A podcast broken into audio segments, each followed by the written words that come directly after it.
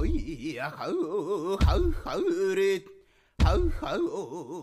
の土地の先住民族アイヌ、その文化は北海道の大切な財産の一つです。アイヌにもルーツを持つ私が、アイヌ文化の伝承、復興、創造のための活動を行っている方々を各地に訪ね、お話を伺います。ウ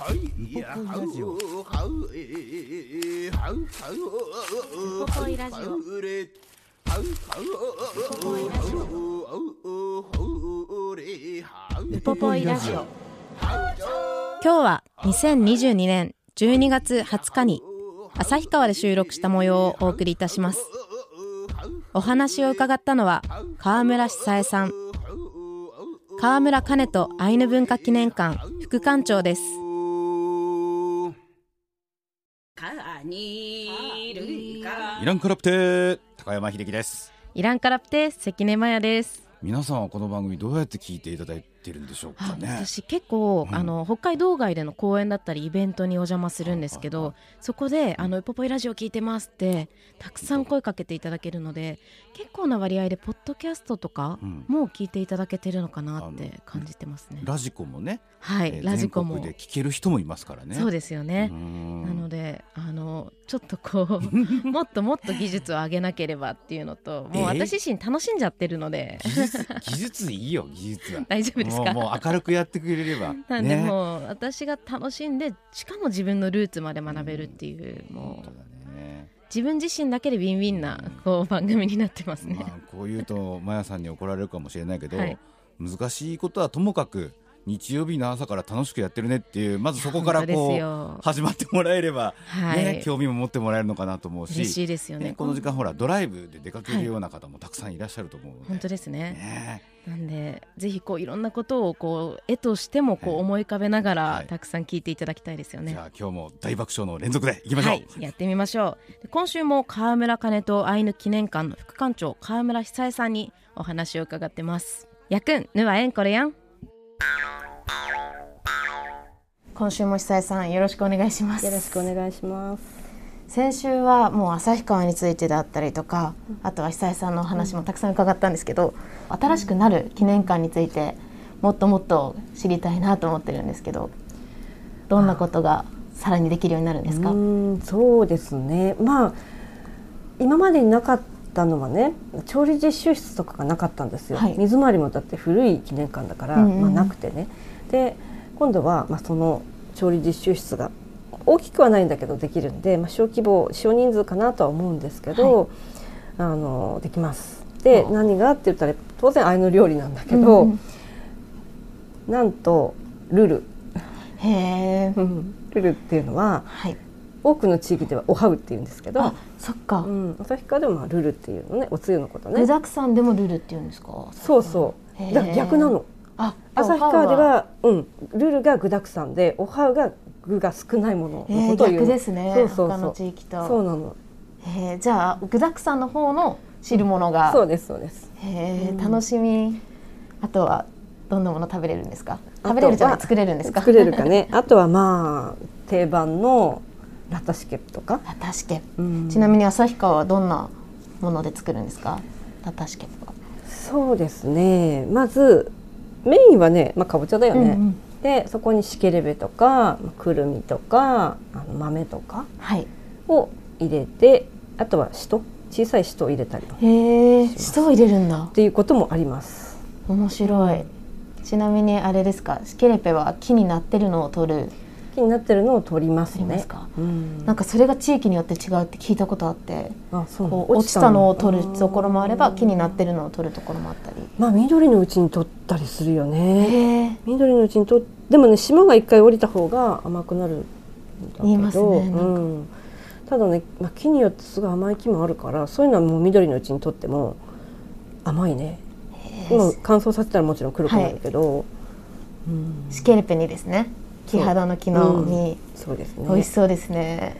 美味しいですよ。でもなかなかそのシケレベを手に入れるのが難しい。それは予約すれば調理体験だったりとかいろんなことできるんですか。舞踊とかも。舞踊体験もあります。シかも直接久江さん方に教えてもらえるんですか？うん、そうです。歌がメインかもしれないけど。わあ、楽しみ。ムックリも？あ、ムックリはムックリで別にあります。そっか、ムックリの方か、うん、そう。楽しみだ。で、記念館、ここと場所は変わらず、ね、そうです。まあ、敷地内に建てるんで、まあ、古い記念館はそのまま残っています。で、建物の外観がね、篠沢ビッキさんが手がけたものなんです。でもこれもね、実は記念館のためじゃないんだよ。最初は五十嵐幸三さんがこの斜め向かいにお店を持ってたんですね。その外観なので、そこを壊すっていう時に譲り受けて、そこから記念館の外観の正面の入り口のところのものになってるんですよね。そうだったんだ。すごい、もうここに来たら、あ、来たっていう感じがするんで、あそこは私残ってほしかったです。まあ、それはね、残します。壊れるまではね。やった。じゃあ、もう新しい施設になったら冬でも暖かく。そうです、暖かくなります。その予定。そうでないと困る。じゃあもう年中いつ来ても見学できるんですね。ちなみに千勢は、笹の千勢もそのまま？もちろん千勢はね、そのままあります。まあ、記念館の千勢は2005年に建てたんですよ。うん、で、私がその千勢をちゃんと携わったのはそれが初めてなんですね。で、その後、旭川市の嵐山に今3棟あるけど、それ全部携わってますね。で、ただね、2009年それも建て直したんだ。それが大きい地図だったからね。まあ、嵐山の3棟以外にもう1棟、後から帰ってきた人が私に聞いてくるんですよね。5棟ぐらいは関わってるかな。この地勢、二豚にとは全然違いますもんね。素材がね、笹、熊笹で壁も屋根も作っていくのと、あと煙出しの窓の位置とかがちょっと違ったりとかするかな。屋根の横の方についてると思うんだけど、旭川の場合は大きな面の両サイドに開閉式の窓がついている。ある意味、入り口とロールンクやら上窓の直線に対しての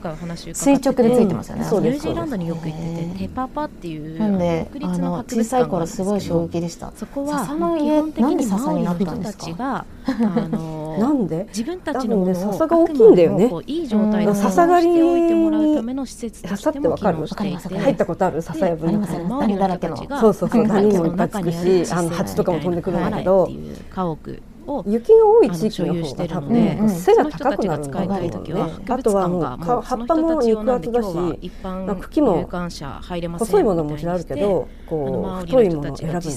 だけど、笹って強いですもんね。多少体重かけて引っ張ってさやにしてもちゃんと持っていけばちぎれないですもんね。茎の部分が強いよ。引っ張ってもどうにもならないね。節の部分から折れば手でも折れるんだけど、大抵は刈り取るには鎌かハサミを使う。知らない人は草刈り機も刈るんでしょみたいに思う人もいるんだけど、それは全然そんなことない。3回ぐらいいけるんじゃないかな。ぜひぜひ選んで。ニュージーランドの話もよろしくお願いします。笹の中に入ると枝と幹っていうか本命のがあるんだけど、その枝は細いから、葉っぱがいくら大きくても枝は細いし、そういったものはできるだけ取らないようにして、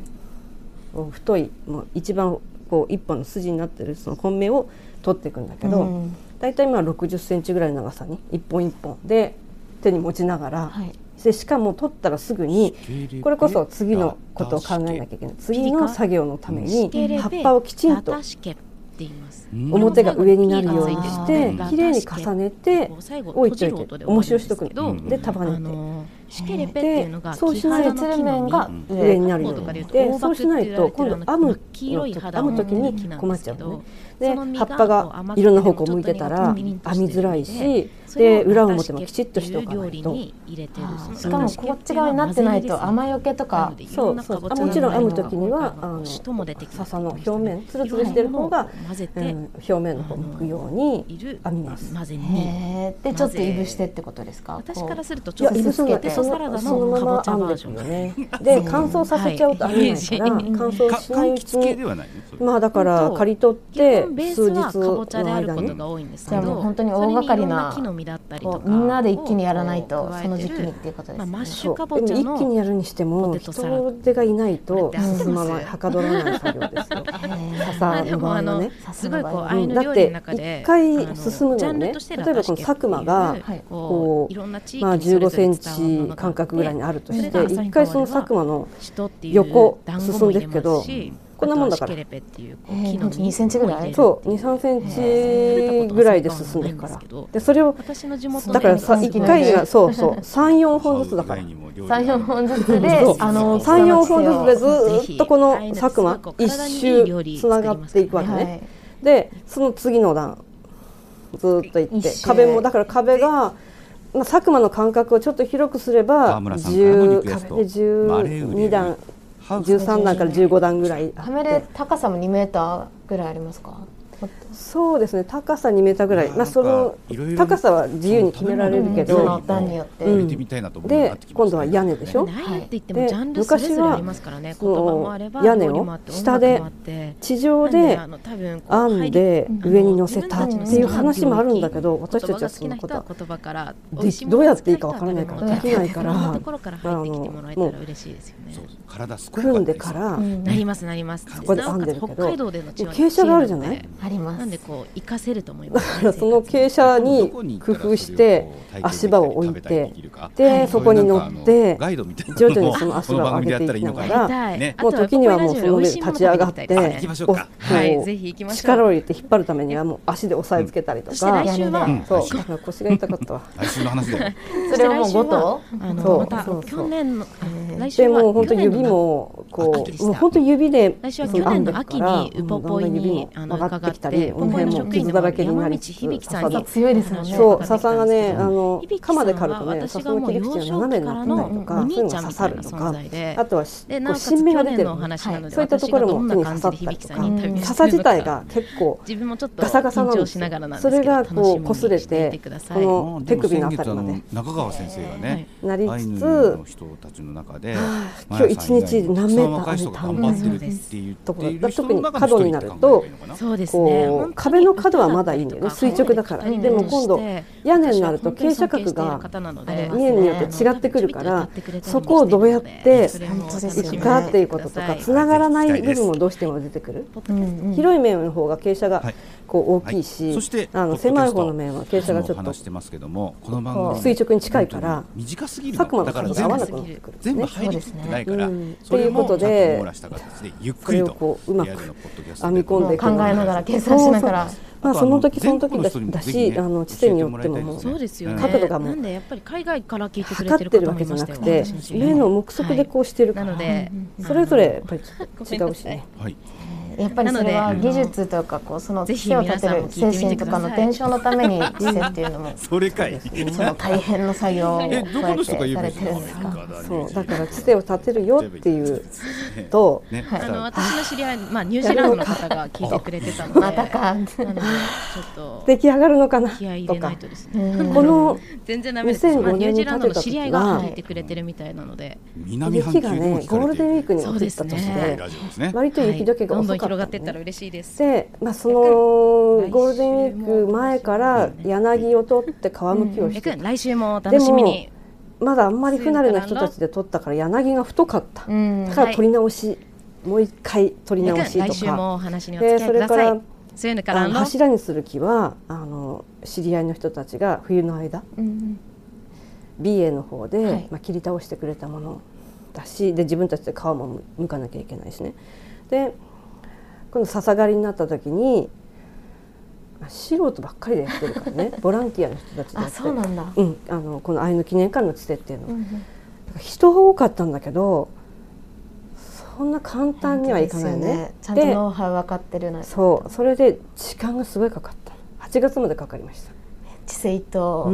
その笹を刈るのに8月まで。そう、ゴールデンウィークから始めて8月までかかった。で、途中でその年二部谷で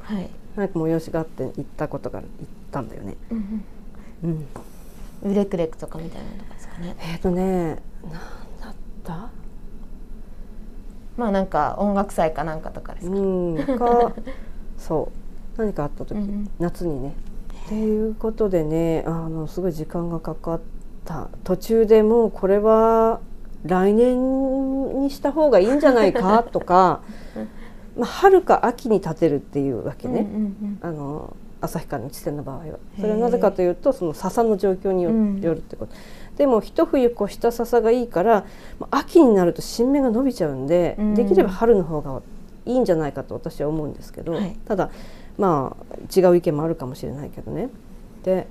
いや秋でもいいっていうんだから秋にちょっともう今は新芽もどんどん伸びてきちゃうし、うん、ちょっと伸ばした方がいいんじゃないのかと思ってはいたの、うん、ところが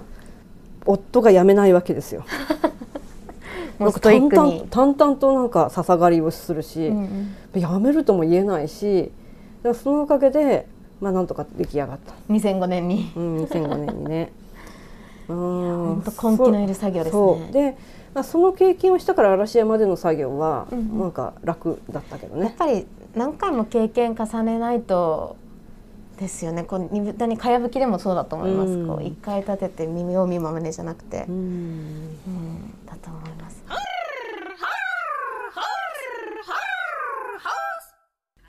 いやー、いろんなその作り方の話出てきましたけど、はい、自分たちで作るんですね。誰か大工さんみたいな人が、あるいは建設会社の人がお願いするとかってことではないの？やっぱりこう伝統的な作り方があって、うん、技法があって、うん、作る時の思いだったりとか、うん、作法みたいなのもあると思うんですよね、うん、だからこそその継承の意味も込めてあの場所で建てられてるのかなと思いますね。画像もね何枚か取材してきたものを拝見したんですけど、はい、細かいものを自分たちでやる。そうなんですよ。しかも手作業でですよ。壁のところも難しそうだけど、それを屋根でやるって言ったらとっても難しいんじゃないの？本当ですよね。なんでなんでそんな大変な思いをして、わざわざ今の時代にって思われることも多いんですけど、でもやっぱり知性ってそれだけのこう技術だったり知恵が詰まってるものなのかなと思っていて、私の地元で言えばかやぶきの家なので中が空洞ですごくこうあったかいし、下にわざとこういろんなものを詰めてるので地熱みたいな、こう北海道なのに板張りとかより全然あったかいし、であとはカムイ、そのまあなんていうんですかね、自然とか環境に対する思いっていうものも家自体にたくさん詰まっていて、で私自身まだちゃんと建てたことないんですけど、いつかはきちんと学びたいなって思ってるところなので、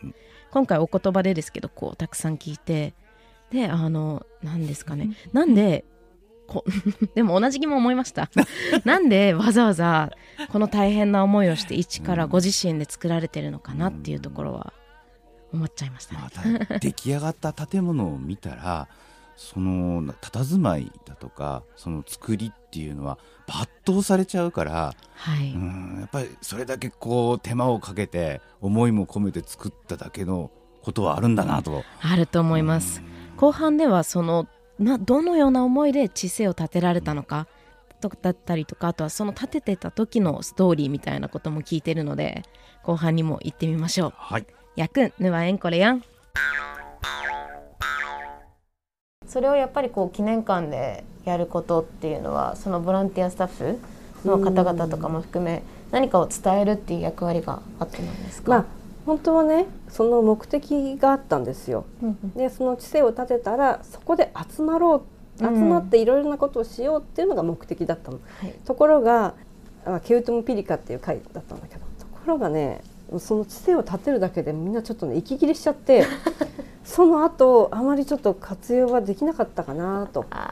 うん、でもまあその当時知り合った人でも、まあ、今でもこうお付き合いもあるし、で最近でこそそのこう大変だったけどいい経験だったなっていうふうに思うし、で最近だったら知性の中でこう観光客の人たちに向けてお話をするとかね、うん、でこのコロナ禍でモニターツアーみたいのが何回かあったんですよ、うん、外国の、まあ、日本に在住している外国人向けとかね。でそういう中でそこの知性の中でお話をしたりとか、はい、あとはまあちょっとお弁当を食べるとかね、うん、そんなことで知性っていうのはすごく、まあ、今生き生きと生かされてきてるなっていうふうな感じはしてます。ただね、補修が必要でいやそうですね。まあね、17年経ったら知性で17年ならそう雨漏りとかねだんだんしだして補修をしてみたんだけど、これ雨漏りを塞ぐ補修っていうのは結構無理があるなっていうのが分かって、そうするとこうある一面全部吹き替えとかっていうふうにやっていかないと無理かなって思う。ブルーシート貼るわけにいかないですしね。そう今ねシート貼ってるんだけどブルーじゃない緑のシート、カーキ色のシート補修か。そうそれがね吹き替え、ここの部分穴ちょっとだけほんのちょっともう光がちょっと見えるようなぐらいでも雨漏りしてくるわけ、うん、でそこだけじゃあ笹をこう編みつければいいかなと思って編んだら針とか刺すじゃない、うんうん、そこが穴開くわけね。そうですね、永遠と上まで行かなきゃいけなくなってこれ無理かなと、うん、貼り付けるわけにいかないしさ、その修繕っていうところも何回も重ねていったらどこかでも久江さん方がプロになってくる。そうそうそうだってなぜかというと修繕ってあんまりしてないから、はい、昔ほら住んでたら絶対やるよね。何としてでもやる。だから昔の写真見るとその笹吹きなんだけどなんか蚊帳もつけてあるとかさ、そういうこともある。あ、ここ直したんだろうな、そんな写真も残ってるね。だからそういうよくよく考えたら寒いからさらにこう外側に何かやったのかなとか、あるいはなんかうまくこうね雨漏り直せないから何かやったのかなとか想像はするよね。わからないけど。いやでもこれが積み重なっていくと、うん、いろんな人たちに技術だったりとかその教えもですしうん、なんでじゃあ知性立ってる時にいちいち背飲みするのかとか、なんかそういうのも伝わっていったら。そうですね、そこが大事ですよね。大事ですよね。ただものじゃないっていうところがね、うん、儀式をして、まあ、魂がそこに、ね、宿っていくっていうのが大事だっていうことはね、ただの住む場所使う場所じゃないですもんね、うん、そうですね。じゃあこの記念館の役割ってどんなものだと思いますか。まあ旭川の中でもこう今でも儀式をね年間通して行ってるんですよね、うん、でじゃあ、まあ、例えばどんなものがあるかというと、まあ、一番最初にやるのが鮭をね放流する時に儀式をやるの、うん、で本来はほら鮭を迎える儀式はあるけど、はい、鮭が出発する時に儀式なんてやらないじゃない、もともとは、はい、でもそう今は時代が変わって、まあ、自然保護団体の人たちなんだけど鮭の稚魚放流とかその鮭が旭川まで帰ってこれるように途中の、まあ、席にこう魚道をつけてくれっていう運動をしたりとかっていうことで活動してる人たちがいるのね、はい、でその人たちに、まあ、30数年前に旭川に鮭は戻ってきてないんだけど鮭を迎える儀式をしてほしいって言われて続けてきてるんですね。でただ迎える時よりも出発する時も大事だと、その放流した稚魚たちが何年かして帰ってきてくれるようにお祈りもしてほしいっていうことになって、まあ、春先に3月か4月ねまたこう周り雪あるんだけど、はい、そこの川のところまで行ってそこにシートしてねお祈りするんだけど、まあ、それ数人でねやるしでその後はだいたい5月ぐらいに血のみしりって言って、まあ、日本語では今嵐山っていうふうに呼んでますけど、まあ、アイヌ語ではね血のみしりで、儀式をしています。だいたい最近は5月ぐらいにやってるんですけど、うんそこは嵐山地でもあるところね。でその後は、6月に千里幸恵さんの生誕祭、はい、それから、6月の第3土曜日には旭岳、はい、北海道でまあ一番高い山を含まれるまあ大雪山の山開き、うん6月にそう6月の第3土曜日にあるんですね。であとは、まあ、カムイコタンっていう、うんまあ、旭川との外れにあるんですけど、この上川盆地から石狩川の水がいや石狩川だけじゃない大雪山で降った全部の水がそこに集中している場所なんですけど、したけどね、ちょっとした観光地にもなってる。そうです、観光で行ったことあります。まあね、いろんな伝説の岩があるんだけど、それ直接見れないんだけど、なかなかね。なぜかというと、アンの目線って船からだったから、昔は。だから船から、川の中からだったらよく見えるだろうけれども、なかなかこう道路からは見えなかったりするんです。で、そこでもこう、まあ、儀式をしたりとかで、またその後9月の終わりぐらいには鮭を迎える儀式、最近はね鮭も帰ってきてるんだけどね。で、石狩川、そう、石狩川にね。で、まあ、そういった年間通して儀式があるんだけど、その儀式の準備とか道具とかそういうのも全部、まあ、記念館ので今はねこの20年ぐらいはやってますよね。だからそういったことで、まあ、地域の、まあ、伝承していくには多分絶対必要だろうとは思うんですよね。だと思います。で、旭川には保存会もあるし、協議会とか協会もあるんだけど、皆さんそれぞれ仕事もしてるしね、だから、まあ、準備、みんなで本当は準備すべきこともあるんだけど、なかなか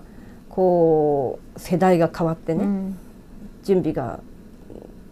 追いつかないっていう時にもう本当にほとんど一人でやってた、20年ぐらいはっていう感じですよね。やっぱりそういう儀式を伝えていく、その土地に対する人間としてのこう作法みたいなところって、私たちだからこそ知ってる部分ってたくさんあるのかなと思うんですけど、そこもですし、言葉も歌もですよね、とかをこう伝えていくっていうのが、そういう伝承っていうのがここを拠点に広がっているんですか？そうですね、まあ歌踊りっていうのはね、これまた難しいものがあって、この愛の記念館ではね、そうだな、まあ、40年前、まあ、もうちょっと前かな、40、50年ぐらい前かな、まあ、ものすごいお客さん来たから1日何回も踊りをしてた時代があるんですよね。でさ、踊りを何回もすると変わるんだよね、踊りが。ちょっとやっぱり大変だから少し省略しようかなとか、だからそういう記念館での踊りを知ってる若い世代だけだと困るし、保存会でやるものとは違う、ちょっと歌い方もちょっとね違ったりとかするんですよね。だから私はある時期ここでやる時と保存会でやる時は歌い方をちょっと変えたりとかっていう時期もあったし、あるいは保存会でやる時もこう歌い方とかも昔とはまたちょっと変わってくるから、なんかちょっと前の世代の人の歌を聴いたりとかはしてたんですよね。でもまあ記念館が拠点でこれまでその踊りとかの伝承活動をしてきたかっていうと必ずしもそうではないと思うんです。ただこれからはそうなっていくかなと思います。一つのある意味こう自分たちに帰れる場所でもありますもんね。そうですね。でもまあこれがないと旭川の中でアイヌって博物館の中だけになってしまうと、生きている存在としてなんか感じれなくなってきちゃってるかなと。まあ、もちろんその個人個人で、活動してる人もいて。自分はアイヌだよっていうことをこう表にも出して活動してる人もいるから、まあ、感じれないわけじゃないんだけど、でも観光客から見た時とか多くのこう大多数の市民から見た時に、まあ、アイヌ記念館があるかないかでは私は違うと思うんですよね。絶対違うと思います。なんだろう、この旭川って大都市ですけど、その大都市でこうずっと伝えられてきてる、つながってる感覚がここにはありますよね。だからさ、その今人口が34万人ぐらいかな、だんだん減っていくかもしれないけど、その中でアイヌって数百人、そして常に活動した時に表に出てくるのは数十人って言ったってかなり少ないんです。でそういうまた自分たちがこう望むと望まないとにかかわらず都市化されていった中で、どうやっって文化を維持していくのかっていうことを常にこう悩みながらやってきたんだと思うんだよね。でなんか例えばさ、何かものを作るんだって材料を手に入れるのが手に入れづらい、それを加工するんだってもう近くに川とかあんまりないとかね、そういう状況の中でまあ少しずつでもなんか伝えてきてくれたものがあるんだから、そういったものを、ね、残せる場所としては博物館、旭川市が運営している博物館はもちろん立派なんだけど、まあ、そういったところでは活動はなかなかできないから、その一般市民向けじゃなく、よりこうなんかあの自身のために活動できる場としてできればいいなと思って、市民生活館もあるんだけど、やっぱり制限があるよね、こう自分たちの持ち物じゃないとねっていうことが、ここの良さはやっぱりこう自分たちの主体性というか、自分たちが動いて伝えてってるところだなって今日改めて感じました。はい、ありがとうございます。はい、いやいらいけれ。いやいらいけれ。Jukawa kamiran iwatuisan orang hai hai iwatuisan kanimane chinu har。いや記念館っていうとね、まあ、札幌市内にもある美術館みたいなものを思い浮かべてしまうんだけど、知性って全然なんか違うね、そのなんだろう、精神的なものが宿ってるっていうか。そうだと思います、こう私からすると生きていく知恵が詰まってるなって思うんですよね、それもこの北海道というか、その土地土地での生きていく知恵が詰められたものが、その家知性でもあるのかなと思ってて、なのでなんていうんですかね、今もこう残り続ける、今も当たり前のようにこう生きているアイヌの人たちをその場所で改めて感じていただきたいっていうのもありますね。ちなみにアイヌにとってその食事をする場所でもあるその炉っていうんですか、その火を焚くところ、それは場所とか決まってるんですか？地勢の中の真ん中にこういろりをがあって、そこを囲んで、お話に前半出てきたルル、こう私たちの地元だったらおはうっていう汁物を食べたりもしますね。それはもう決まってるんですね。場所は決まってます。あとは建てる方角が決まってたり、いろんなルールもあって、で知性の実って話内に出てきたこう家を建てた時の儀式、こうある意味魂を宿らせるみたいなこともするんですけど、幼少期から言われてて残ってるのが、家に帰る時に家の中に人がいなくても、家に対してただいまって言いなさいって言うんですよね。それは日本語でなんですけど、ただいま今日行ったかって後から帰ってきた人が私に聞いてくるんですよね。それが今考えるとこうアイヌプリ、アイヌの精神の中でのこう家に対してもこうカムイ人格があって、そこに今日も帰ってきたよっていうのを伝えるってことなのかなって思いますね。そっか、いや、でもそれ大切かもね。だと思います。誰かいるかもしれないし、なんで家があくまでもツールとかじゃないんですよね。精神的に言うと、誰かがもう神様が窓のとこにいたりとかってね、そうですそうです、そういう世界観があるんですよね。あとはこう今回お話伺ってて、私ニュージーランドによく行ってて、テパパっていう国立の博物館があるんですけど、そこは基本的にマオリの人たちが自分たちのものをあくまでもこういい状態で保存しておいてもらうための施設としても機能していて、でマオリの人たちがあくまでもその中にある知性みたいなこうマラエっていう家屋を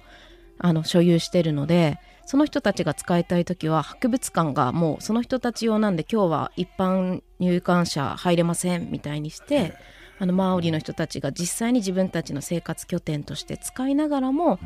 保存されて、こういい状態で保存されて残されているっていう博物館があって、たくさん見習うところもあるし、今回の博物館でやっぱり自分たちの自主性が大切にされているところで、こう共通点を感じてましたね。いや、マヤさんも日本にとどまらないね国際的になってるね本当ですか？今の話もっとちゃんと聞きたいから、今度別の回でやりましょうよ。やりましょう。それだけで多分3回ぐらいいけるんじゃないかなっていうねぜひぜひニュージーランドの話もよろしくお願いしますお願いします。いや、なんかいろいろ